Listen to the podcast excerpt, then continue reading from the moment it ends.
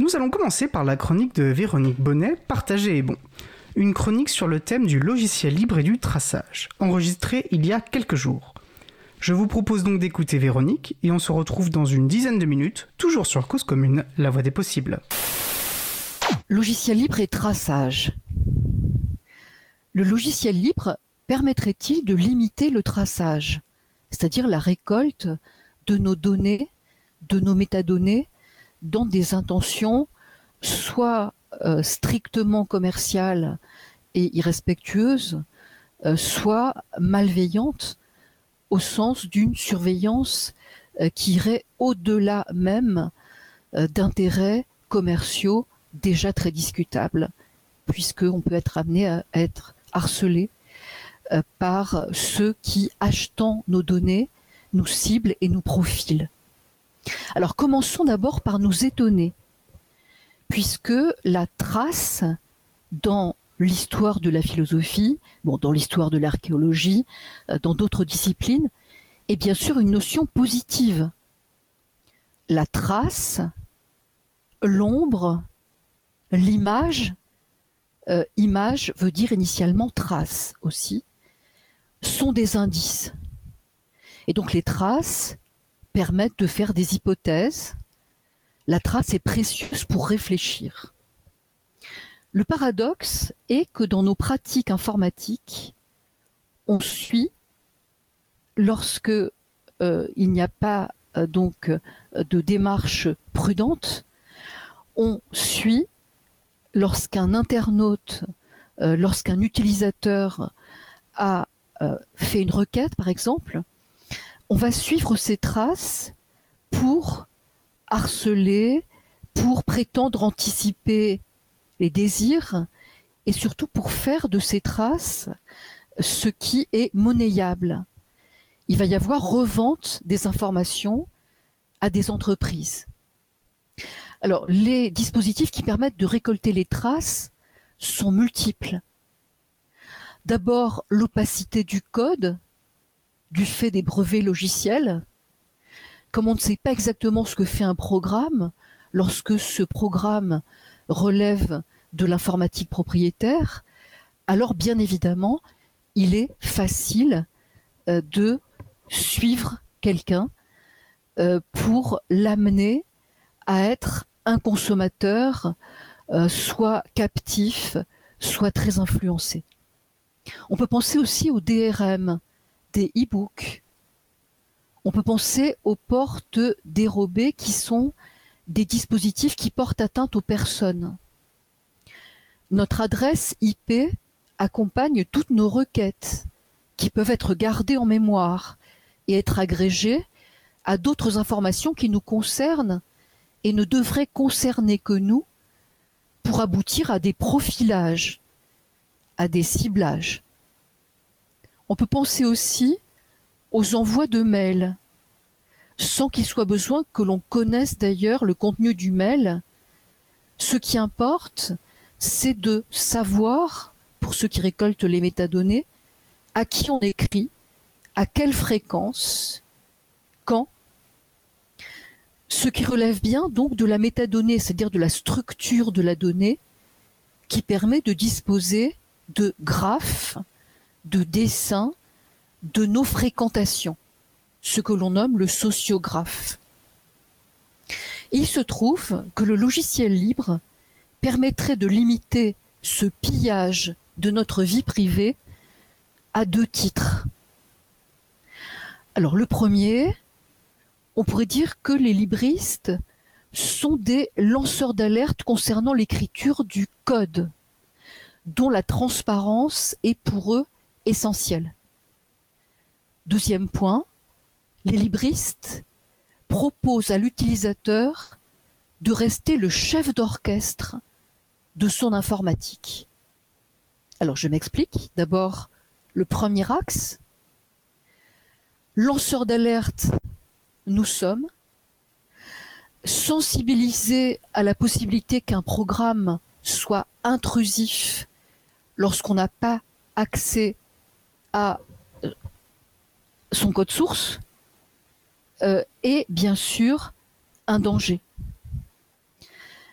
euh, au sens où ne pas avoir accès à un compte source, c'est pouvoir se trouver piégé, c'est ne pas savoir exactement ce que le programme exécute.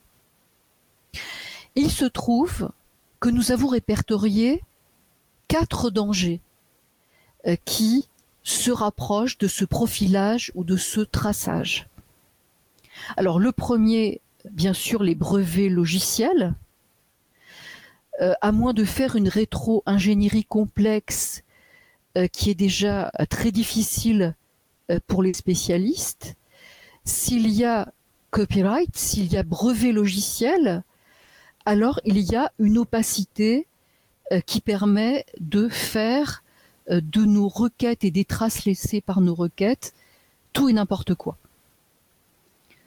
Deuxième danger, les DRM. Les DRM des e-books qui, par exemple, enregistrent ce qu'un lecteur regarde dans un livre, ce qu'il lit plusieurs fois, les passages qu'il laisse de côté, ceux auxquels il revient toujours. Troisième danger, la vente liée, qui rend difficile, euh, puisque la plupart du temps, euh, on achète des ordinateurs qui sont déjà équipés euh, d'une informatique propriétaire. Il se trouve que cette vente liée rend parfois difficile parce qu'il y a des dispositifs qui empêchent cela, qui rend parfois difficile de basculer un ordinateur sous GNU Linux s'il est déjà équipé autrement. Enfin, danger de l'informatique déloyale qui se présente faussement comme une informatique de la confiance. Deuxième axe, il se trouve que les libristes, étant donné euh, cette mise en garde contre les quatre dangers, notamment, il se trouve que les libristes propose aux utilisateurs de rester des chefs d'orchestre. Et pour cela, il est important d'assurer la lisibilité du code en publiant le code source pour assurer les quatre libertés, exécuter le programme en toute confiance, l'étudier, l'améliorer, distribuer des versions modifiées ou non à ceux qui, recevant euh, ces programmes de l'informatique libre, sauront euh, qu'ils sont moins traqués, moins surveillés, moins harcelés. Alors d'où vient euh, ce terme de chef d'orchestre? Pourquoi dire que les libristes proposent aux utilisateurs de rester des chefs d'orchestre? C'est un philosophe du XXe siècle Gilbert Simondon qui utilise cette image dans un texte qui est important pour nous, qui s'appelle du mode d'existence des objets techniques. Alors, quelle est la thèse qu'il y défend? Il montre que la perfection technique, ce n'est pas l'automatisme, c'est précisément l'indétermination. C'est le fait qu'une machine où un objet technique puisse être facilement associé à différents usages et notamment puisse être adapté.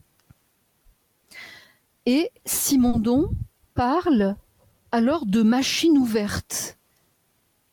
Machine ouverte qu'il oppose aux machines fermées, celles euh, dans lesquelles l'utilisateur n'a absolument aucune initiative, euh, contraint euh, de se fier à des automatismes qu'il ne comprend pas. Je vais lire dans ce texte de Simondon sa définition de la machine ouverte. Elle suppose l'homme ou l'humain comme organisateur permanent, comme interprète vivant des machines, les unes par rapport aux autres, et qui ont besoin de lui comme les musiciens ont besoin d'un chef d'orchestre. Lanceur d'alerte, nous sommes un peu comme ces chefs d'orchestre qui ont besoin, les savoir-faire des musiciens étant disponibles, euh, de constituer des variantes euh, parce que à ce moment, c'est telle musique qu'on a envie d'écouter. Étienne, te sens-tu un peu chef d'orchestre dans toutes tes pratiques de sensibilisation? Disons que j'essaie de l'être au, maximum, mais j'ai aussi conscience que c'est euh, avec l'aide euh, d'autres personnes qui peuvent avoir sur certains points de plus grandes connaissances que moi, et, en étant dans la mesure d'échanger avec eux et de, leur faire confiance sur des bases saines de transparence, notamment euh, que tu as évoqué, que, je, peux me sentir, on va dire, pleinement chef d'orchestre dans mes usages. Et il me semble que cette image est intéressante puisque elle encore, elle joue sur toutes les dimensions, c'est-à-dire que le logiciel libre euh, n'est pas simplement ce qui permet de faire des opérations, euh, mais aussi euh, ce qui permet de mettre une forme de musique dans sa vie, qui est peut-être ce rapport aux autres, en effet. C'est très joliment dit. Je vais me permettre une très légère précision par rapport à, ce que tu as dit un moment dans ta chronique, que tu as parlé de brevets et de droits d'auteur. Il me semble peut-être juste important euh, de préciser pour les personnes qui ne sont pas familières de ces notions qu'effectivement ce sont deux institutions juridiques distinctes hein, qui ont leurs propres règles, leur propre euh, fonctionnement. Et d'un côté, effectivement, le droit d'auteur, euh, le copyright aux États-Unis peut servir d'assise hein, pour des éditeurs de logiciels, des auteurs de logiciels, pour priver les utilisateurs et les utilisatrices de leur liberté fondamentale, de leurs quatre libertés essentielles Hein, d'utilisation, de modification, de partage, de redistribution. Les brevets, en ce qui concerne les logiciels, sont eux intrinsèquement euh, liberticides parce que c'est vraiment l'intelligence euh, même, l'intelligence logicielle qui cherche à, accaparer et à empêcher. Euh, mais dans les deux cas, bien sûr, qu'on parle de logiciels privateurs ou de brevets logiciels qui sont d'ailleurs illicites en Europe, euh, quand on part de l'un ou de l'autre, on est vraiment effectivement dans, des problématiques d'aliénation de nos droits qui nous empêchent d'être chef d'orchestre euh, et d'avoir cette musique commune que tu as si bien décrite. Euh, Exactement. Ce que, ce que, tu dis là me rappelle tout à fait le juriste Lessig qui dans Code is Law montre que c'est parfois l'architecture logicielle elle-même, lorsqu'elle est extrêmement intrusive, qui prétend faire la loi.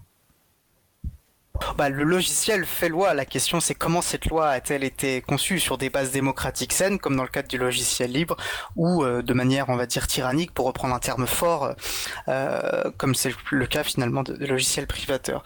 Un grand merci, euh, Véronique, pour cette nouvelle chronique partagée et bon.